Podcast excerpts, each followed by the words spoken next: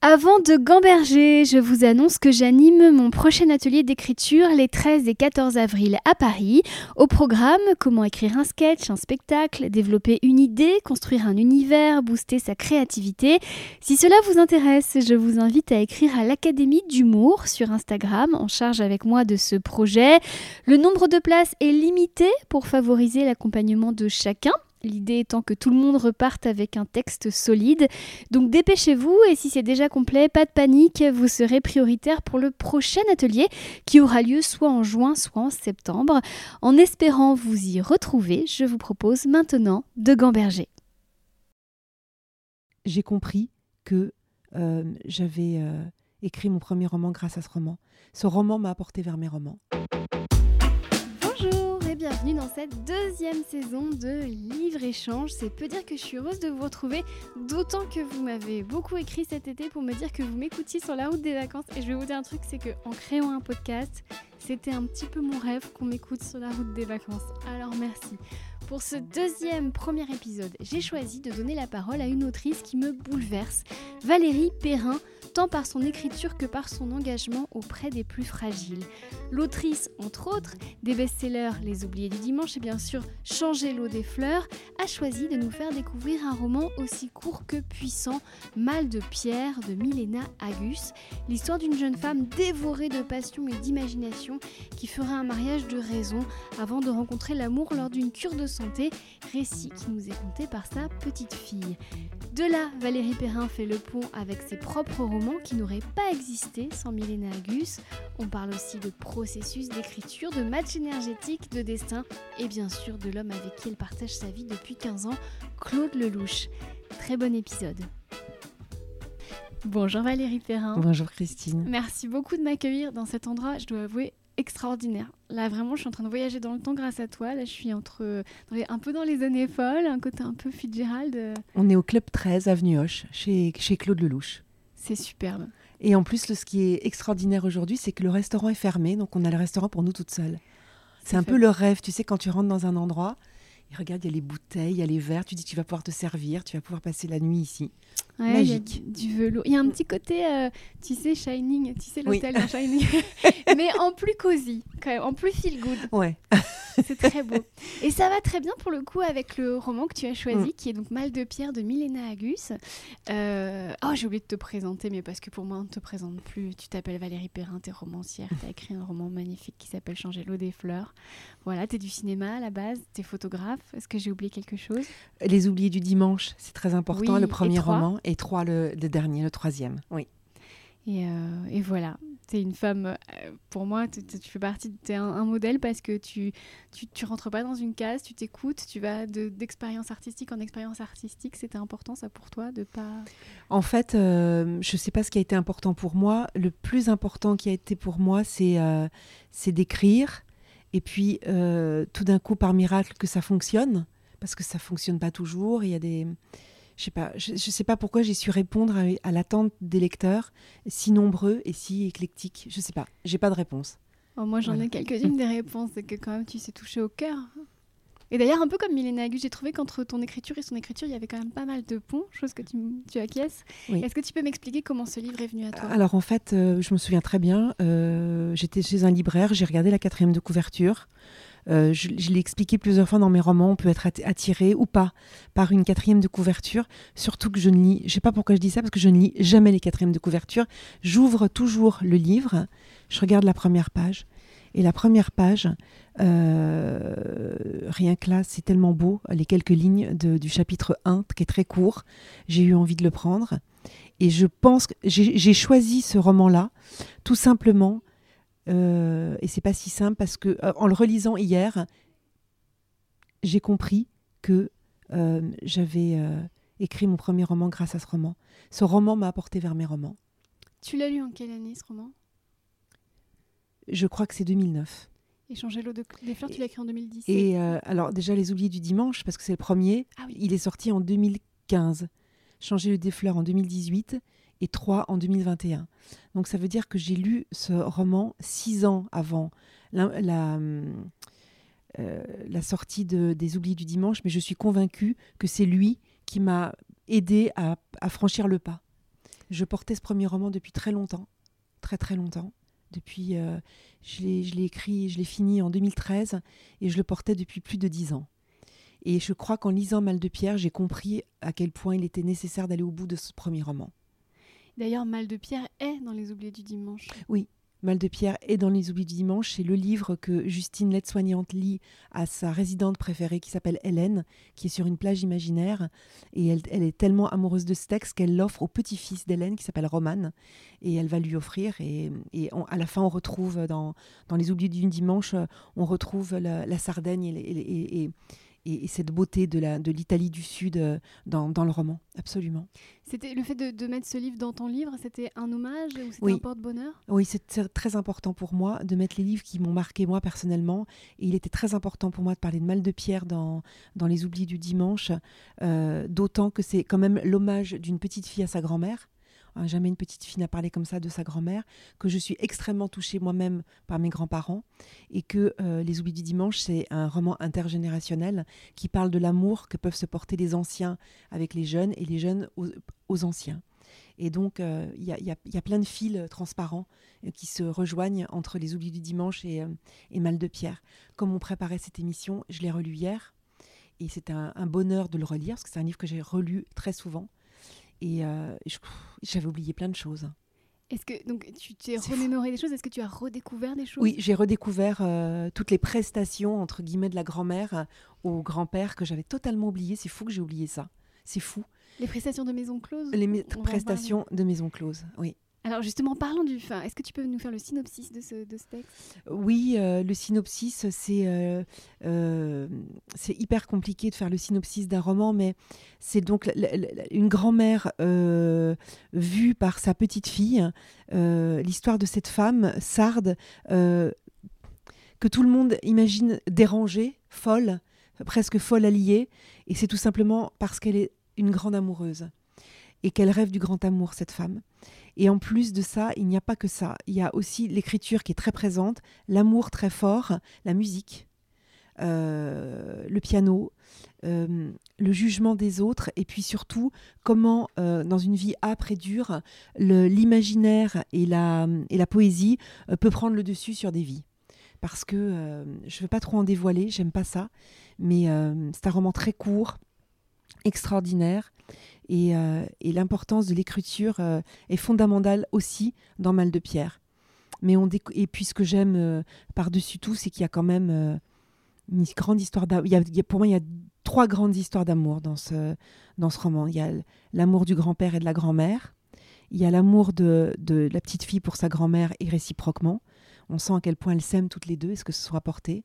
Et puis, il y a le, ce qu'on a, un homme qui s'appelle le rescapé, cette femme, le mal de pierre, c'est la maladie, c'est les calculs rénaux. Les gens euh, souffrent terriblement. Et à l'époque, ils allaient en, cure. On essaie de toujours, d'ailleurs, je dis à l'époque, mais toujours maintenant, on essaie de soigner ce mal de pierre. Et quand cette grand-mère va partir en cure, elle va rencontrer un homme qui s'appelle le rescapé. Voilà. Et ça va bouleverser sa vie. Et la nôtre en tant que lecteur. Ce qui m'a bouleversée dans ce livre, c'est qu'on y découvre le côté sublime comme le côté euh, un peu porte-malheur des fois de l'écriture, puisque ça commence, son écriture lui coûte, puisqu'elle perd euh, tous ses jeunes prétendants, parce qu'elle écrit des choses trop enflammées. Oui, absolument. Mais c'est aussi l'écriture qui va la sauver. Oui, tout à fait. C'est pour ça que je, faisais référence à l'écriture. Bah, même chose, euh, toujours le, même pont dans Les Oublis du Dimanche. Euh, Hélène est une femme qui est dyslexique, et donc qui n'a, en, 1919, vous imaginez être dyslexique à ce moment-là, elle, est, elle est complètement condamnée par son instituteur, et elle veut mourir elle aussi. Parce que euh, ne, pas avoir accès à la lecture, ça, ça, ça, va courir à sa perte, mais grâce à Dieu, elle va rencontrer quelqu'un qui va lui apprendre à lire différemment, et va lui apprendre à lire en braille. Et en relisant euh, Mal de Pierre hier, que j'avais pourtant lu plein de fois, je me disais, c'est fou comme c'est proche de, des personnages de mes romans. Et moi, ça m'a fait penser à, tu me dis si je suis à côté de la plaque, mais à Violette Toussaint. Oui, oui, oui, bien sûr. Non, non, mais il y a quelque chose, euh, il y a quelque chose d'incroyable euh, entre les, les, personnages de ce roman et, les personnages des miens. Mais le point commun, c'est la mort dont on essaye de se sortir par. Je sais pas, je, dirais que pour revenir à ce que je disais tout à l'heure, je pense que c'est pas la mort, c'est un quotidien qui est super dur, super âpre, mais que la poésie, euh, euh, la liberté et puis la, la, liberté qu'on porte en soi euh, et, les mots vont nous sauver. je, je, crois qu'il y a aussi ce point commun-là dans les trois romans et, ce roman-là. Euh, ce que je trouve assez terrible dans ce livre, c'est qu'elle est souvent seule face à... Elle n'a pas de réponse, elle est, seule face à sa, passion, elle est habitée par euh, l'écriture, mm. l'amour, et elle n'a pas de clé, elle n'a pas comme nous des romans de développement personnel. Oui, c'est vrai. Oui. Est-ce que toi, tu t'es déjà sentie seule avec, euh, avec ta flamme?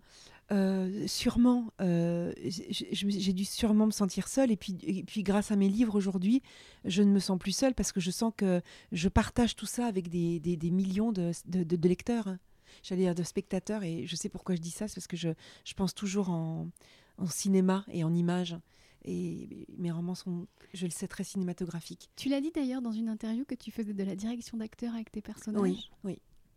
Euh, justement, je, voulais en parler un peu plus tard, mais puisqu'on mm. est en train de faire le lien, il a été adapté au cinéma, ce, livre, avec Marion Cotillard et Lou Garrel. Oui, oui. Tu as vu le film? Qu'est-ce que tu en as pensé? Alors, euh, alors déjà, euh, les... Marion Cotillard est exceptionnelle, Louis Garrel est exceptionnel, et Nicole Garcia est un grand metteur en scène, une femme que j'admire énormément. Cependant, il y a d'autres choix, ça ne se passe pas en Sardaigne, ça se passe en, en France, dans le sud de la France. D'ailleurs, il faut faire aussi référence à l'homme qui joue le mari de la grand-mère dans le film, qui est extraordinaire, un, un acteur fabuleux. C'est une adaptation libre. Ça n'est pas une adaptation qui est collée euh, du tout au roman. Il ne faut pas faire une adaptation collée parce que sinon tu es déçu. Mais en même temps, quand c'est trop libre, tu peux être aussi déçu. Donc je n'ai pas été déçue de l'interprétation euh, et du choix, mais euh, on est quand même très loin du roman, je trouve. Et euh, il y a cette... alors déjà, une chose qui, que je trouve assez folle dans ce livre, c'est qu'au début, donc, son écriture, sa particularité la condamne, et finalement c'est ce qui va la sauver, puisque toutes ses sœurs vont avoir un destin tragique, elles vont terminer dans la misère, alors que elle, ça va lui... Eux, ils vont s'en sortir avec son mari. Ça va lui ouvrir les portes de la modernité et du monde. Vrai. Bah, du monde tel qu'on le connaît aujourd'hui. C'est vrai. C'est drôle parce que je, je, réalise que j'ai lu ce roman plusieurs fois et euh, je dis toujours la grand-mère, je, ne la nomme jamais. Mais elle n'a pas de prénom euh, Jamais. L'héroïne, oui. Ni l'héroïne. Comme le rescapé. Euh, et le rescapé, l'héroïne et la petite fille. Non plus. Oui, c'est vrai. Ils n'ont pas de prénom. Et, alors... et, quand elle parle, il y a Lia qui, qui, est nommée, et quand elle parle de son grand-père, elle dit grand-père. Il y a aussi une, énorme, enfin une très belle thématique dans ce roman, c'est que finalement, euh, on se sort de tout par l'imaginaire et le fantasme et la vie telle qu'on la rêve, et que le rêve aussi, c'est du réel. Est-ce que toi, c'est quelque chose qui t'a sauvé dans ta vie, de, rêver la vie? En tout cas, euh, euh, rêver la vie, c'est tout simplement écrire des romans. Euh, donc euh, oui, évidemment, euh, en écrivant des romans, on sort d'un quotidien et on, pénètre dans, la psyché d'autres personnages, d'autres gens. Et, justement, dans Les Oubliés du dimanche, Hélène est donc une, vieille dame qui est en train de partir en paix dans un EHPAD. Et, et, c'est pas sa petite fille, mais c'est la, la, jeune aide-soignante qui va raconter sa vie dans un cahier bleu. Et, et on sent que Hélène ne souffre pas d'être dans cette EHPAD parce qu'elle vit en permanence sur une plage imaginaire, magnifique, où elle attend que Lucien, l'amour de sa vie, vienne la chercher. Et ça, c'est très très fort aussi euh, dans, ce premier roman parce que c'est comment on s'extirpe d'un quotidien qui est quand même hyper dur. Il n'y a rien de plus dur que la maison de retraite, de la vieillesse, euh, euh, de, choses qui sont quand même terrifiantes. Moi, j'allais voir ma grand-mère à la maison de retraite, malgré le fait que les murs soient roses, malgré le fait que les femmes portaient des, des blouses roses et qu'elles étaient absolument adorables. Quand on la quittait, quand on la laissait là, c'était quand même à chaque fois des larmes et un déchirement. Euh, et, le fait de pouvoir d'un coup, euh, dans, un quotidien, euh, vivre sur cette plage imaginaire avec Justine, la petite aide-soignante, qui masse les mains, qui masse les pieds, qui parle avec amour, qui fait ce qu'elle peut, parce qu'elle explique aussi que le quotidien d'un aide-soignant en EHPAD, c'est tout sauf, rose.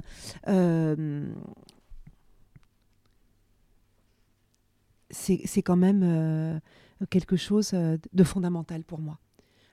La puissance du rêve, sur un quotidien qui peut être compliqué. Et d'où la littérature, pour répondre à ta question. Bien évidemment, à chaque fois qu'on ouvre un livre qu'on aime, on se, on s'extirpe complètement du quotidien. Je suis obligée de faire un point avec l'actualité. Tu me dis si je suis à côté de la plaque. Le scandale Orpea, qu'est-ce que ça évoque Ah ben moi, euh, j'en ai déjà parlé. Euh, pour moi, c'est insupportable. Moi, à partir du moment où tu touches un petit vieux, euh, tu fais du mal à, celui qui était là avant toi. Une société qui ne respecte pas les anciens est une société moribonde. Ça n'est pas possible, c'est absolument inacceptable. On ne peut pas, avec moi, on ne peut pas toucher aux anciens. C'est, je peux pas expliquer parce que c'est horrible. C'est comme si on touche à un enfant, à l'innocence, et c'est comme quand on touche aux animaux. C'est tous ceux qui ne savent pas se défendre. Et pour moi, on se doit, et une société se doit de défendre ses anciens, ses enfants, son enfance, la jeunesse et les animaux. C'est tout, tout est lié en fait. Et d'ailleurs Gandhi le disait à propos des animaux. Hein. Euh, on reprend toujours cette phrase, mais euh, voilà, il l'a dit et redit. Une société qui ne prend pas soin de ses animaux, euh, c'est impossible en fait. Et alors ce qui s'est passé, on le sait, tout le monde le sait. Il n'y a que des actionnaires auxquels il faut faire plaisir. Tu me parlais tout à l'heure de résultats. Maintenant, on est dans, un monde où il faut avoir des résultats. Et c'est la même chose dans les maisons de retraite. Il faut des résultats, il faut de la rentabilité. Non, parce qu'on parle du vivant, on parle de personnes euh, avec lesquelles il faut prendre le temps, parce que ce sont des gens qui sont lentes, qui sont plus lentes. Euh, et c'est insupportable de les secouer, de les maltraiter. Et même, tout ça pour avoir des résultats. On, en revient au même. Le monde ne tourne qu'autour du, fric et du pognon. Il faut faire du pognon. Il faut, il faut que ça aille vite. Il faut que euh, on a organisé un monde pour que les choses aillent vite, pour gagner un maximum d'argent. Mais pourquoi faire au bout du compte? Regarde où on en est quoi aujourd'hui. Regarde le climat, regarde qu'est-ce qu'on et alors et après? Et tous ces gens-là. On se posait la question la semaine dernière avec ma belle-fille.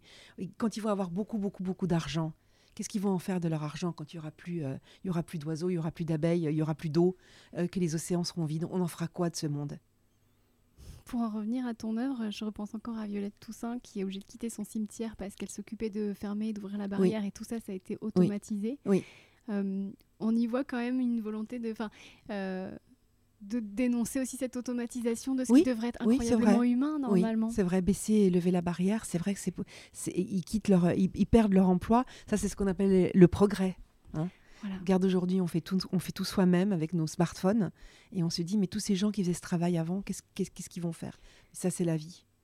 Et résultat, quand tu arrives au cimetière, il n'y a plus personne pour t'accueillir. Euh, aujourd'hui, oui, ça dépend quel cimetière, mais euh, euh, à l'époque, moi j'ai grandi dans une toute petite ville de Bourgogne où il y avait à l'époque, quand j'étais jeune, 12 000 habitants, il y avait un garde -cimetière, une garde-cimetière, et c'est vrai que maintenant cette maison elle est vide, et ce sont des permanences, trois fois par semaine, avec des employés municipaux. Euh, du coup, je pars un peu dans tous les sens, je rebondis sur ce que tu me dis, mais effectivement, je, sais que tu es très engagée dans la cause animale, c'est un point commun que je nous sais. avons. Et tu es euh, marine d'un refuge en, en Bourgogne. Est-ce que tu as déjà été tentée d'écrire? Je sais que dans trois, il y a déjà un petit Alors, trois, euh, quand, quand j'ai découvert ce refuge, je me suis dit, c'est extraordinaire, je ne peux pas passer à côté de ça il faut en parler dans, dans, dans, un roman parce que j'aime beaucoup euh, la, les gens qui vivent, les gens qui gravitent, euh, aussi bien les gens qui dirigent le refuge que les bénévoles. Parce qu'il y a vraiment euh, des jeunes gens de 20 ans, des dames en retraite, des messieurs en retraite, enfin des gens mais très très différents. Et je me suis dit, c'est drôle parce que c'est un peu le monde dans lequel on vit. Il y a ceux qui abandonnent, il y a ceux qui, qui viennent recueillir, adopter. Il y, a, il, y a, tous les cas de figure. Et je me suis dit, c'est un microcosme qui, est une métaphore parfaite du monde dans lequel on vit. D'autant que dans mes trois romans, il y a quand même toujours le thème de l'abandon, des gens qui grandissent tout seuls. Et, euh, euh, donc, je, me suis beaucoup investie dans ce refuge et j'ai beaucoup parlé avec la jeune directrice qui s'appelle Maude et qui m'a beaucoup inspiré le personnage principal de Troyes. Euh, qui s'appelle Nina. Et, j'ai, je me suis servie de tout ce que j'avais observé. Et puis, je me suis aussi servie de, de ce qu'elle me disait. Et puis, j'ai imaginé plein de choses autour de ce refuge. Donc il y a des choses vraies, il y a des choses qui sont imaginaires, mais c'est ma façon de travailler. À chaque fois que je vais écrire un roman, je vais interroger des gens qui sont concernés par les métiers que je vais aborder dans mon roman. Et après, je mélange leur vérité, leur quotidien avec mon imaginaire et avec la fiction. Et donc c'est ce que j'ai fait pour trois. Donc il y a toujours en ligne de fond un refuge, qui est le refuge de Guignon. Je me posais une question souvent en, te lisant et je, crois que je suis en train d'avoir la réponse. C'est que je trouve que tous tes personnages sont bons, en tout cas compris. Enfin, il n'y a pas une, jamais une perversité euh, sourde, mais parce que je trouve que tu attires à toi aussi les jolies personnes et que tu, ça se transparaît dans ton roman. En fait, dans mes, mes romans, il y a des personnages qui sont très sombres, qui peuvent être très noirs, très détestables, mais euh, comme je pense que personne n'est tout blanc ou tout noir, euh, c'est ce qui m'intéresse beaucoup. Et je pense par j'en parle souvent, mais je, pense souvent à Philippe Toussaint, euh, qu'on déteste quand même. Euh, on se dit merde, quel connard, quel connard. Et puis, il y a toujours une vérité derrière tout ça. C'est jamais, c'est jamais aussi simple. Euh, j'ai des personnages sombres, noirs, mais que j'aime écrire aussi parce qu'on a tous aussi nous, nous-mêmes une part de, noirceur. On a tous un jardin secret, je pense. Et je pense aussi que chaque personne qu'on croise dans la rue est un roman si tu arrêtes n'importe qui dans la rue et qu'elle te parle, que tu la questionnes sur son, histoire, son parcours, il y a un roman dans chaque, même plusieurs romans parfois dans, dans chaque personne. Et c'est ça qui m'intéresse aussi. C'est marrant, je, t'ai rencontré pour la première fois à, Europe 1. Oui, et chez Anne, chez, Anne, Romanoff.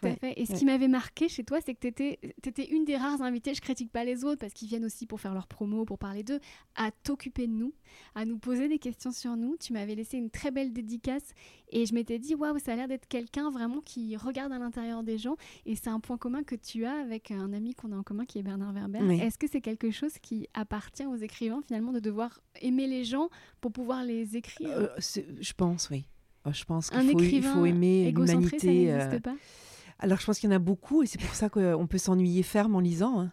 parce que quand on nous parle que de son nombril, euh, ça peut très très vite euh, avoir envie de refermer le livre. Il y en a beaucoup quand même. Hein. Mais moi, personnellement, sur les salons, je rencontre que des pépites, que des, auteurs incroyables. c'est marrant parce que je, me sens très proche de beaucoup beaucoup d'auteurs que j'ai rencontrés à travers les salons, euh, un regard, euh, un échange, le soir on mange ensemble. Et, et même si on se donne très peu de nouvelles ou qu'on s'envoie une photo ou deux photos par an ou un petit mot, on sait, sait qu'on est quand même tous liés par euh, la même histoire, celle de nos personnages et, et de notre solitude quand on écrit et du fait qu'on rompe cette solitude quand euh, une fois que, euh, euh, que, c'est terminé, qu'on rentre à la maison et qu'on va re-rentrer dans, dans l'écriture. Là, par exemple, là, moi, je fais mes, mes deux dernières dédicaces, le 6 et c'est tout. Et puis après, je sais que pendant deux ans, je vais totalement disparaître parce que je vais rentrer à nouveau en solitude et en écriture. C'est marrant, Amélie Nothomb dit la même chose, qui mm. a ses côtés publics où tu vraiment tu te charges d'énergie et puis après c'est fini, tu coupes. Ouais. Ah c'est un processus qui a l'air d'être que, qui a l'air de vous êtes assez commun entre les, écrivains. Oui, je pense, oui. Et euh, ah, si j'avais une question, ah oui, c'est bon, je mmh. euh, d'aborder comme ça des personnages, de les raconter sans jugement, mais juste en, en dépeignant des scènes euh, et des, et des histoires d'amour ou autres. J'ai l'impression que c'est quelque chose qu'on retrouve aussi dans le cinéma de, de Claude Lelouch. Oui. Est-ce que tu confirmes? Il y, y, y, a des similitudes très fortes entre le cinéma de Claude et, euh, et mes livres mais je pense que euh, c'est pas que je pense, j'en suis sûre.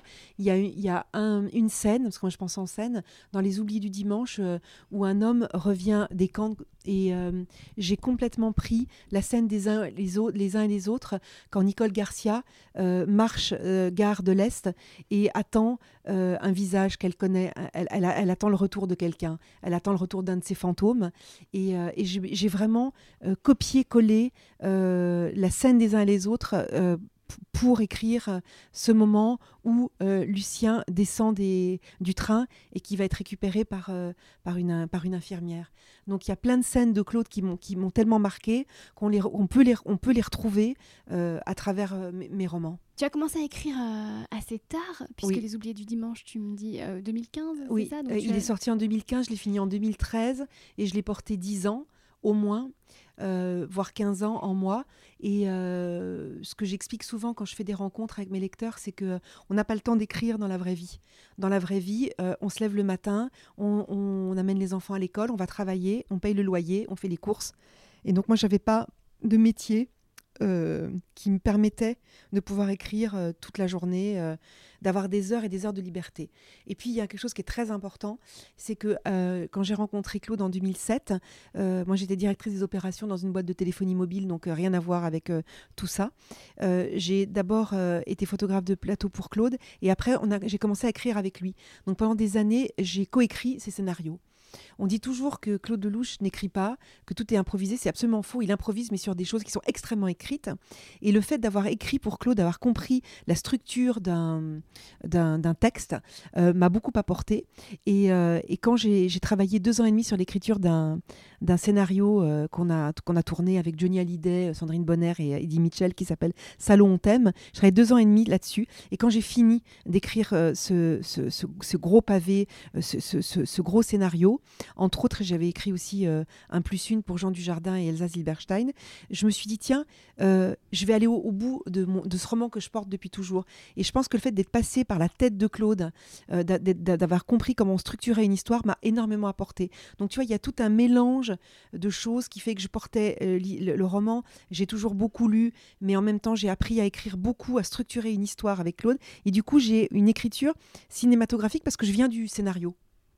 Donc mon parcours, il est assez incroyable. Mais il y a un adage qui dit tout ce que tu fais te prépare à ce que tu es destiné à ben faire. voilà. Il y a une logique. Je pense que je suis pas passée par le par le chemin de Claude par hasard et justement ce travail-là de structurer des scènes qui s'enchaînent, de la colonne vertébrale d'un d'un scénario m'a beaucoup appris pour aller au bout des oublis du dimanche, qui est aussi très cinématographique. Tu crois dans les matchs énergétiques? Oui, énormément.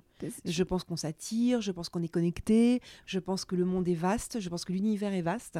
Euh, je crois en la réincarnation, je crois aux âmes et je crois euh, aux, aux, anges gardiens. Je pense qu'on a vraiment des gens, il y a vraiment des gens, je ne sais pas où, qui nous protègent. J'en suis sûre et certaine. Et moi, étant donné que je suis extrêmement proche de mes, de mes grands-parents que j'ai perdus, euh, je, sens beaucoup leur présence euh, en moi et autour de moi. Et par exemple, pour revenir à Changer l'eau des fleurs, le personnage de Violette est quelqu'un qui est extrêmement fort. Je pense qu'elle est là, je pense qu'elle vit avec moi, je pense qu'elle me protège. Et c'est d'autant plus troublant que quand je rencontre mes lecteurs, euh, il faut savoir que Changer l'eau des fleurs est un best-seller mondial. C'est quand même extrêmement rare. Il faut savoir que Changer l'eau des fleurs est, Violette Toussaint, le personnage principal de Changer des fleurs, bouleverse le monde entier. Donc il y a quand même quelque chose qui nous dépasse tous, hein, complètement.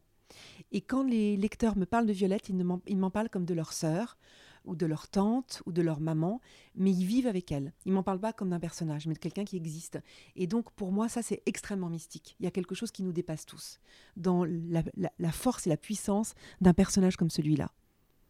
Euh, avant de, reparler de ça, j'ai une question qui me taraude depuis tout à l'heure. Euh, tu m'as dit tout à l'heure, oui, je n'avais pas le temps d'écrire parce qu'il y avait les courses, les enfants. On est quand même dans le domaine de la charge mentale oui, euh, de la femme. Je pense à une chambre à soi de Virginia Woolf qui dénonçait déjà ça à son époque. Mm. Est-ce que si tu n'avais pas été une femme avec cette charge mentale, si tu avais, voilà, si avais été l'homme, si une, femme s'était occupée de tes enfants, est-ce que tu aurais écrit plus tôt? Je ne suis pas sûre que j'aurais écrit plus tôt et surtout j'aurais pas écrit ce que j'écris parce que c'est du vécu. Quand j'en parle beaucoup parce que j'adore ce moment, euh, dans Changer l'eau des fleurs, euh, Violette, elle a invité les parents d'une petite copine euh, au restaurant et dans sa tête, elle compte ce qu'ils prennent à boire et à manger pour être sûre qu'elle va pas être à découvert, qu'elle va pouvoir payer l'addition. Tu vois, c'est des petits détails comme ça, mais il a fallu passer par là pour pouvoir recréer ça. Je ne peux pas parler du quotidien de Violette en tant que maman de Léonine si j'ai pas eu mes deux enfants. je, je, suis, je suis pas la même femme aujourd'hui parce que j'ai eu euh, Valentin et Tess et que je les aime et que je suis une mère avant tout. Et puis aussi et puis j'ai eu des amants et puis j'ai eu euh, un mari et puis et puis tout ça c'est la somme de, d'une vie. Et du coup je, me sers aussi de ça dans mes romans. Donc c'était j'aurais pas écrit de la même manière à 20 ans que quand j'écris mon premier roman. J'ai, j'ai, 50 euh, ans je sais plus 48 ans tu vois. T'es pas pareil à 48 ans que quand on a 20 je trouve ça très apaisant à écouter parce que dans une société où tout va vite, où il mm. faut. Euh, je pense qu'il faut prendre le temps. Il faut percer, on te dit mm. il faut percer, il faut faire des vues, il mm. faut faire des likes, etc. En fait, non, c'est une grossesse aussi. Oui, ah oui, une totalement. qui ne prend pas 9 mois, mais qui peut prendre 20 ans. Toute une vie, moi, c'est toute une vie, tu vois, presque une vie. Et t'as porté en toi 10 Bien ans ton premier roman. Oui, oui, absolument. Ouais. Donc il faut prendre le temps d'exister. Oui, j'en suis sûre. Et le, le temps d'écrire aussi. Et de, et de, de voir ce que l'univers t'apporte. Oui, absolument. Euh, justement, euh, dans les, pour en revenir à, Mal de Pierre, c'est vrai que on lit entre les lignes euh, cette énergie un peu mystique dont tu parles. Oui. Parce qu'effectivement, elle a été. Moi, je pense qu'elle a été choisie pour être différente. Oui, tout à fait. Pour servir quelque chose, pour servir un destin. Mm. c'est comme ça que tu le ressens aussi? Oui, oui. Mm. Et il y a des. Moi, le passage qui m'a bouleversée, mais vraiment, j'ai eu les larmes, c'est. Elle, donc, sa sœur lui vend une vie un peu rêvée là où elle est. Oui, et elle lui dit Ah, bah, du coup. je- à- à- ouais. à- c'est à Milan, oui, c'est à Milan. Ouais, oui. Milan. Mm. Et dit bah du coup je sais pas quoi lui offrir parce qu'elle a tout. Oui, Donc je vais lui apporter un panier garni. Ah ouais, et en fait elle arrive et en fait non ils ont rien. Et en ils fait, ont absolument rien. ils crèvent la dalle. Ouais, il crève la dalle. euh, c'est ça qui est beau dans ce roman, c'est que tu vois l'Italie à ce, à ce moment-là. Ils, font croire, ils font croire à tout le monde que euh, euh, sont riches, qu'ils sont bien, et quand ils débarquent à Milan, effectivement, ils vivent, sous les toits. Euh, T'as vu les Sardes comme ils sont considérés par les Milanais? Euh, Il y a toujours eu ces histoires de racisme et de gens du Sud qui arrivaient. Enfin, je le sais parce que mon propre grand-père paternel, euh, ses parents, euh, son père ne parlait pas un mot de français quand il est arrivé dans les Vosges et, il a épousé une Française. Donc ma grand-mère, mon arrière-grand-mère se faisait insulter par tout le monde parce qu'elle avait épousé un, rital, on les appelait les rital à l'époque. Et, mon père, mon grand-père Lucien, est né de, de- cette histoire-là. Donc c'est très, c'est très fort aussi. D'ailleurs, ça me fait penser à quelque chose, c'est qu'il paraît qu'on a une maison de famille à côté du lac de Caume qui a été volée par l'église à l'époque. Et, euh, j'aimerais bien aller juste voir le village d'où viennent mes arrière-grands-parents, l'Italie. Et c'est très très beau, effectivement. Elle se dit, qu'est-ce qu'on offre à des gens qui ont tout? Alors elle amène, elle le dit, un, panier garni de nostalgie. Euh, la saucisse euh, sarde, euh, tous les produits sardes, toutes les saveurs sardes, et ils sont comme des fous quand, elle quand ils découvrent ce panier-là. Et ce que je trouve touchant c'est que c'est la première fois qu'on voit que finalement la sœur aussi elle fantasme sa vie mais différemment. Elle aussi elle écrit du rêve Oui, oui, tout dans sa fait. correspondance. Ouais, ouais. Et c'est un peu une- un fantasme Oui, de fierté. bien elle sûr. de- Elle fait croire des choses à travers ses lettres. Ouais, ouais, c'est c'est bouleversant. Et alors, euh, ce qui est euh, assez fort aussi dans ce livre, c'est qu'on passe de la poésie, de la subtilité à des fois euh, a du crudité. du hein. cru Oui, oui, et, oui, et du sexe. Ouais, ouais. Puisque du coup on parlait tout à l'heure de la maison close, en fait pour expliquer ce qui se passe, c'est que donc notre héroïne elle est, euh, c'est une, une amante, elle est Ouais. née passionnée, elle a, elle a une, une envie de sexe euh, qui, qui, qui la, dé- qui la j'allais dire dépossède mais qui la dépasse, et elle rencontre ce, ce monsieur qu'elle épouse un peu par défaut, qui lui fréquente les maisons closes. Et du coup c'est leur premier lien de connexion, c'est qu'elle se sent complètement capable de, de réaliser tous ses fantasmes, et donc il y a la ça. liste effectivement des La liste de tous les fantasmes euh, qu'elle euh, c'est- magnifique et il y avait des, moments du livre que j'avais complètement euh, oubliés et que j'ai redécouvert. Je me suis dit, mais quel culot. Euh, elle ne s'interdit rien, Milena Agus, dans ce roman. Elle s'est tout permis. C'est ça aussi la liberté de l'auteur, c'est de ne rien s'interdire. Moi, dès que je m'interdis ou que je me censure, je dis ça suffit. Et c'est absolument pas possible. Et ce qui est- c'est ce que j'aime aussi dans Mal de Pierre, c'est euh, c'est que euh, c'est un tout petit roman, mais il y a tout dedans, quoi. Faudrait que tout le monde le lise. Surtout, euh, sais, on dit tout le temps, on n'a pas envie de savoir que ses parents ont une vie sexuelle. Oui, c'est vrai. là, oui, c'est Cette vrai. petite fille, elle parle Oui. de la vie sexuelle Oui, de, de sa grand-mère. Ça, c'est fou. débridée. C'est complètement débridé. Et ça, c'est fou. Ça aussi, c'est fou.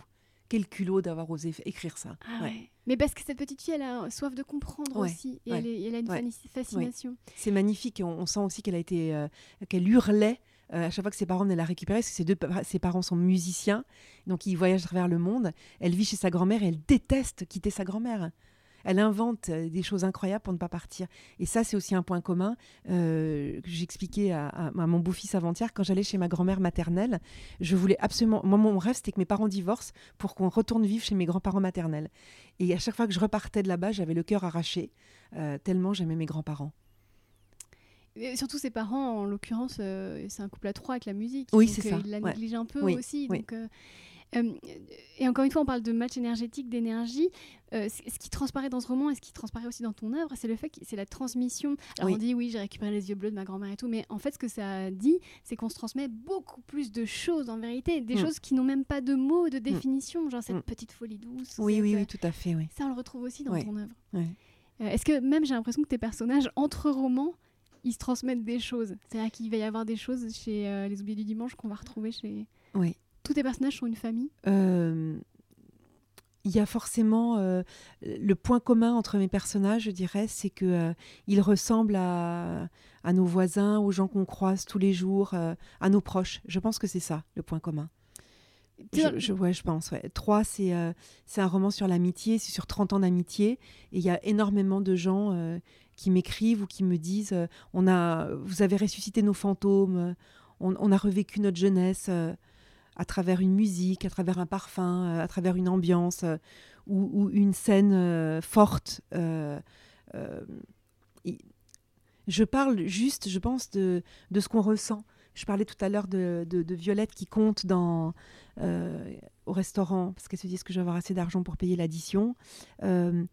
Je, pense que je suis euh, proche de, de, choses assez généralisées que qu'on vit tous et, et, et, je sais pas pourquoi je pense à ça. Ça me fait penser à, à la chanson d'Alain Souchon Foule sentimentale. Euh, voilà. Voilà. Tout est dit. Dans Foule sentimentale tout est dit. Euh, au bout du compte on est on est ça. On est la somme de ça. Une foule sentimentale.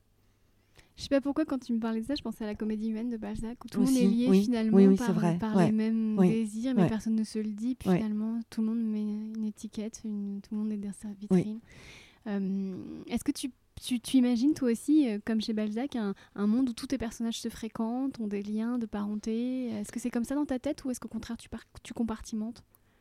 Non, je compartimente, je pense. Je sais pas. Je me suis jamais posé la question. Euh... Moi, ce qui compte pour moi quand j'écris, c'est le lecteur. Euh, ça, c'est le plus important. Même quand j'écrivais Les Oublis du dimanche, j'avais aucune idée. Je savais pas si j'allais être édité, pas édité. J'avais besoin d'écrire cette histoire. Mais en tout cas, une chose est sûre, c'est que le plus important pour moi quand j'écris, c'est de penser à mes lecteurs. J'écris pour la lectrice que je suis. Je pense que j'écris des livres que j'aimerais lire aussi. Et, euh, et le plus important, c'est ça. Après, de parler de gens qui sont dans la chair. J'aime bien, euh, quand j'écris, j'aime bien que euh, les gens dont je parle deviennent des gens et non pas des personnages. Ce ne sont pas des personnages, ce sont des gens. J'adore quand tu dis que Les Oubliés du Dimanche, tu l'as pas écrit pour être publié, tu l'as écrit parce que c'était une évidence. Euh, Rilke disait que, si, que c'est ça, que ça doit jaillir de toi. Euh, qu'est-ce qui jaillit de toi en ce moment? De quoi tu vas parler dans ton prochain J'en sais rien. Euh, j'ai une idée très précise et en même temps, je ne sais pas encore euh, comment je vais articuler tout ça. D'accord, donc je n'aurai pas de scoop dans ce podcast. Ok, alors je ne sais pas si tu as déjà écouté euh, Livre-Échange, mais j'ai choisi des citations du livre 6, qui pour moi parlent du livre, mais qui aussi parlent de toi. Donc je t'invite à les piocher une à une et à commenter. D'accord. Papa a toujours eu sa musique et le reste du monde lui a toujours été complètement égal. Oui, je pourrais dire ça de Claude. Claude a toujours eu son cinéma et le reste du monde lui a toujours été complètement égal, quoique il se soit servi du reste du monde pour euh, euh, créer ses films. Voilà, il s'est inspiré du monde dans lequel il vivait. Et comme il est né en 37 et qu'aujourd'hui on est en 2022, le monde a beaucoup changé et ses observations, il s'en sert encore à travers ses films.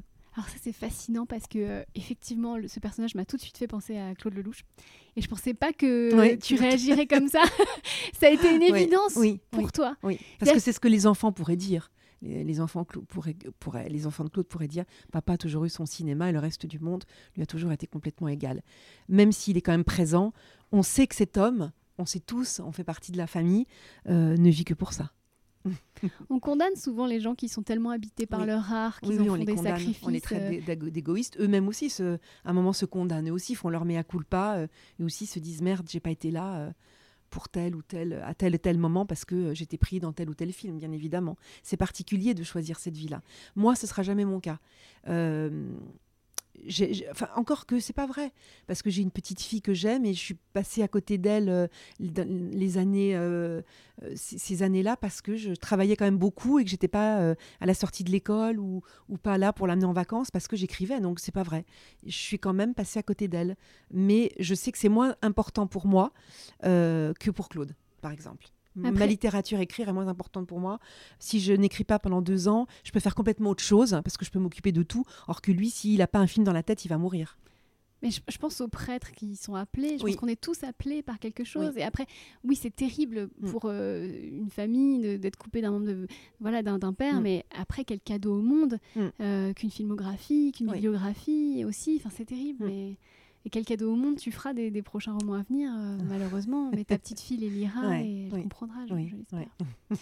tu, oui. tu me dis, hein, tu vas à ton rythme.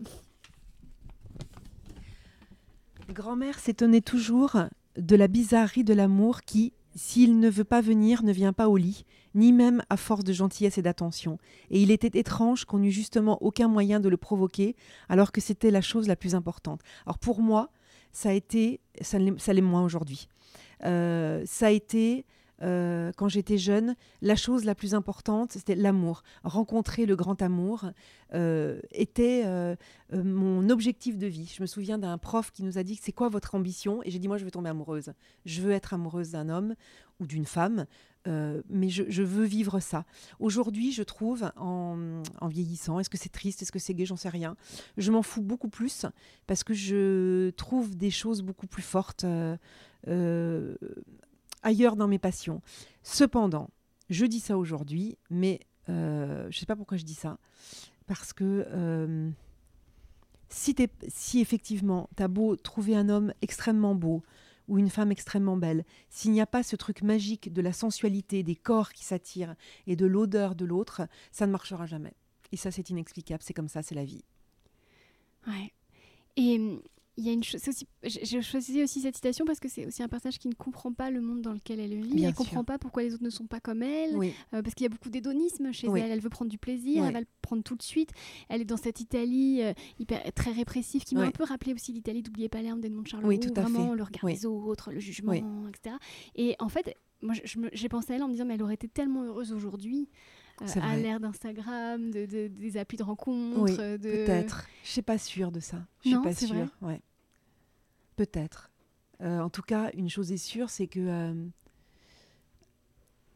elle aurait été moins étouffée aujourd'hui. Elle aurait été forcément plus libre et peut-être moins jugée. Cependant, je pense qu'on juge encore les gens.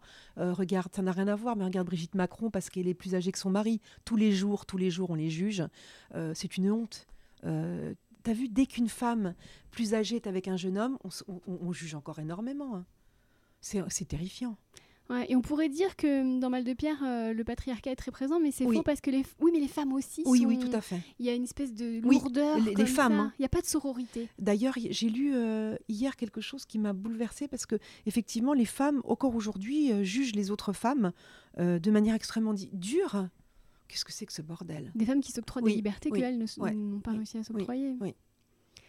Ah, et qui vont être cruelles et méchantes avec d'autres femmes. C'est vrai. Mm.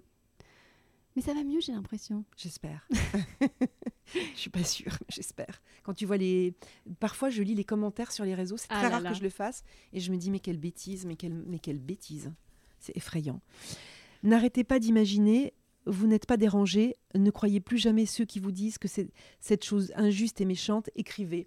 Alors ça, c'est euh, euh, les derniers, ça fait partie des dernières, euh, des derniers mots du roman, et, et je pense que ça, je l'ai vraiment pris pour moi.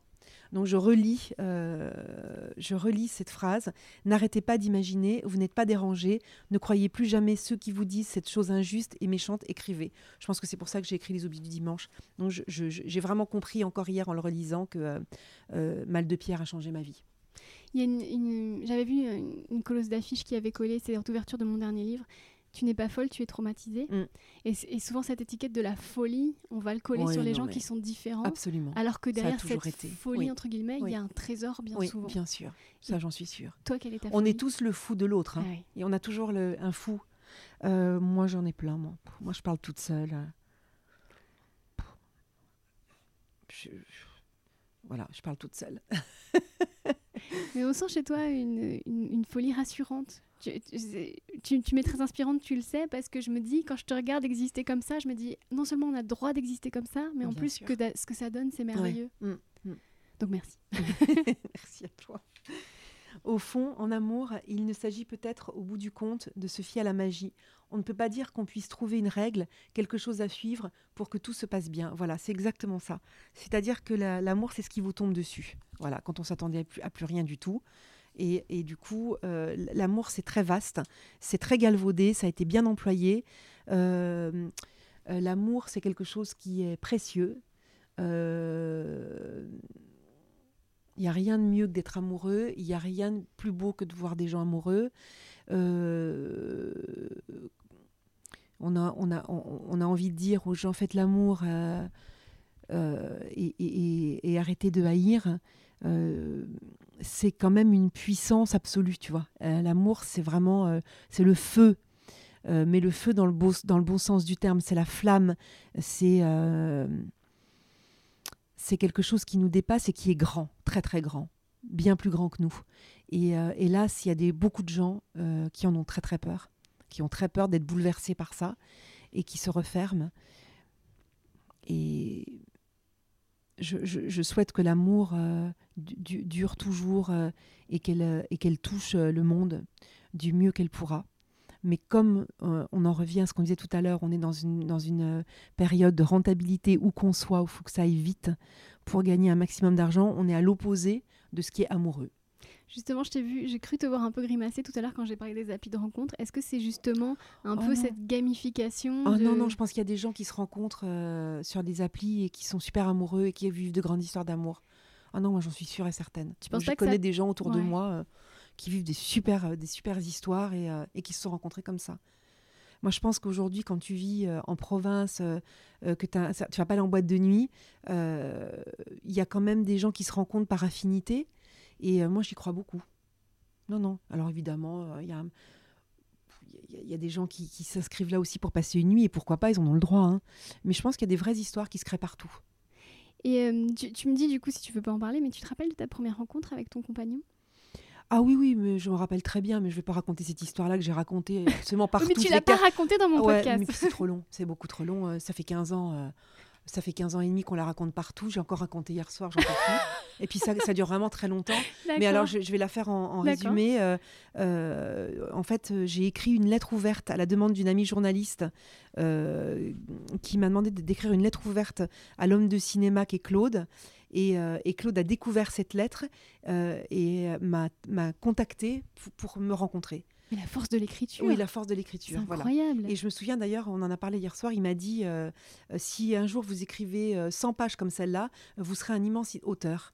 Vous êtes un immense auteur. C'est comme la première personne qui m'a dit ça. Et euh, forcément, quand un homme comme celui-là euh, vous dit ça, vous vous dites bon, ok, maintenant je vais m'y mettre. Il y a eu ça, enfin, c'est c'est comme ça que ça a commencé. C'est à travers une lettre. Il voulait rencontrer la personne qui avait écrit cette lettre. Cette lettre, il y a, c'est une page, hein. mais euh, il voulait rencontrer la personne qui avait écrit ça. C'est comme ça que j'ai rencontré Claude. Mais votre histoire. En est un- 2006, euh, pour l'inauguration de la place Claude Lelouch à Deauville. Il y a une place Claude Lelouch à Deauville, euh, euh, là exactement à l'endroit où Jean-Louis Trintignant fait des appels de phare à Anouk et aux enfants et qui court euh, vers lui euh, dans Un homme et une femme. Et c'était pour l'inauguration de cette, cette place-là. Cette amie journaliste devait couvrir cet événement. Et sachant que j'écrivais, elle faisait partie de ma, sphère privée, qui savait que j'écrivais euh, un peu comme ça, mais un peu beaucoup quand même, euh, m'a dit oh, je te plaît, c'est elle qui a eu l'idée, écris une lettre euh, ouverte à l'homme de cinéma qui est Claude Lelouch. Je la mettrai après mon article. C'est comme ça que ça a commencé. Donc, on, parle on parlait tout à l'heure des connexions et de l'univers et de, tout ce qui peut nous protéger et, nous, et nous lier aussi à travers des fils invisibles, là, on est dedans à, à 1000%. Et c'est un, un, un film de Claude. Ça pourrait complètement être un film de Claude en plus. C'est quand son cinéma, d'un coup, euh, euh, devient euh, plus forte ou que la vie est plus forte encore que son cinéma. Je sais pas où ça se rejoint, quoi. Ça pourrait être un film de Claude Lelouch Oui. et un roman de toi. Oui, oui, tout à fait, absolument. Ouais. La notre rencontre est incroyable. C'est merveilleux. Je tire le dernier, Avant-dernier. l'avant-dernier papier. Dans chaque famille, il y a toujours quelqu'un qui paie son tribut pour que l'équilibre entre ordre et désordre soit respecté et que le monde ne s'arrête pas. Ça, c'est une phrase absolument incroyable. Mm. C'est une phrase incroyable. Euh, Est-ce que c'est vrai que quelqu'un doit payer pour tout le monde? Je ne sais pas. Euh, on pense forcément à des gens plus fragiles que d'autres dans les familles. Il y a toujours quelqu'un de plus fragile, ça c'est sûr. Et normalement, la famille, elle est là pour le, le protéger. Est-ce que c'est une cruauté absolue cette phrase, je trouve? Finalement, c'est un sacrifice qui est utile Mm. parce que sur le moment, c'est horrible pour ces enfants qui sont euh, pour ces enfants qui sont différents et qui sont inadaptés, qui se sentent en tout cas à côté Oui, de la plaque. Il y a qui- toujours des, plus vont vers- fragiles. mais qui vont vers un oui, destin. tout à fait. C'est ça qui est merveilleux. oui. C'est un peu le, bah, le mouton noir finalement. oui, c'est vrai, c'est vrai. Vilain canard. C'est exactement ça. Le, le- on a parlé de ça parce que l'autre jour, j'étais avec ma fille à Annecy. Elle me dit Mais euh, ils sont comment les bébés cygnes Je dis Tu te rappelles pas, chérie, c'est le vilain petit canard. Ce destin-là, il est fou aussi. C'est un beau message. Je sais que ce podcast est très écouté par les ados. J'en reçois beaucoup de messages, mais c'est un beau message pour eux aussi. Si tu te sens différent, c'est plutôt bon signe. C'est Oui. que tu- ta différence va apporter quelque chose. euh, Oui. C'est prévu pour Tout à fait. plus tard. Bien évidemment, bien évidemment.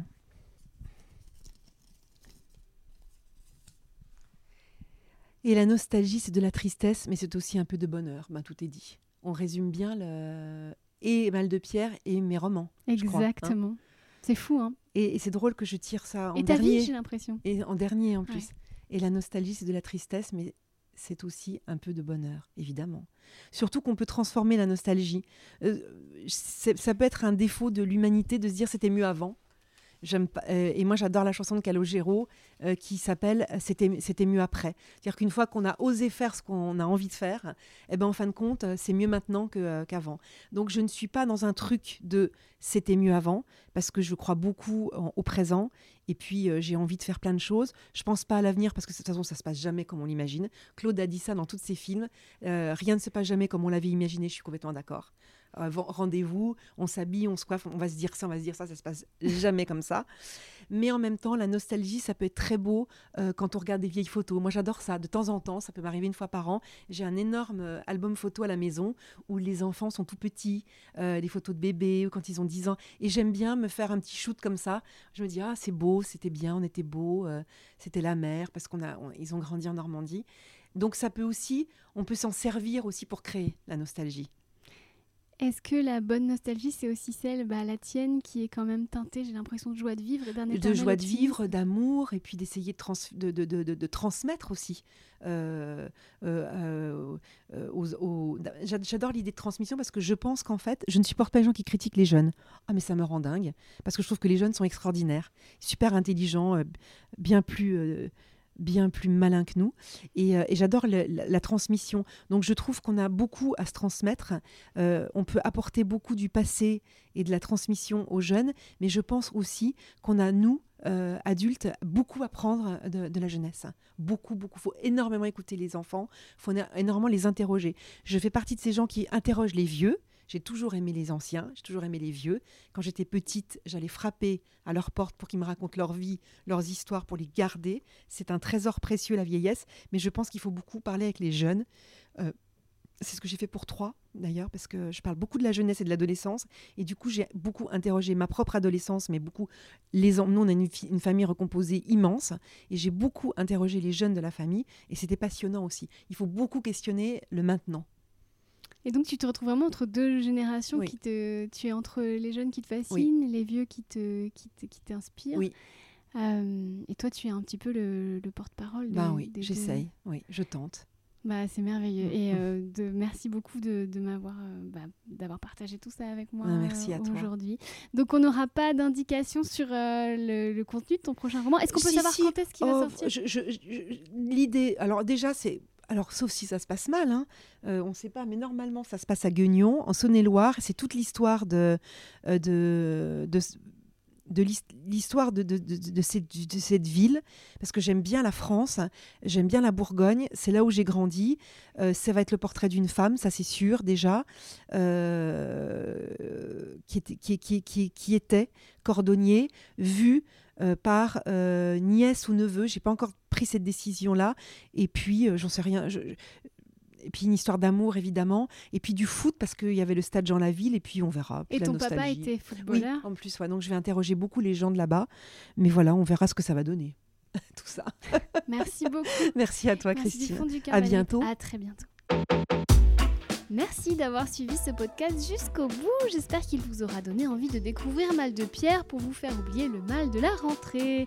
La semaine prochaine, je reçois celle que ma génération a bien connue en tant que directrice de la Starac, mais qui est surtout une très grande dame des médias et de la programmation musicale. C'est bien sûr Nathalie André qui a choisi un auteur pas vraiment comme les autres, mais un auteur quand même. Et quel auteur? Il s'agira de Benjamin Biolay. Hâte de vous retrouver dans une semaine. D'ici là, prenez soin de vous et de votre bibliothèque.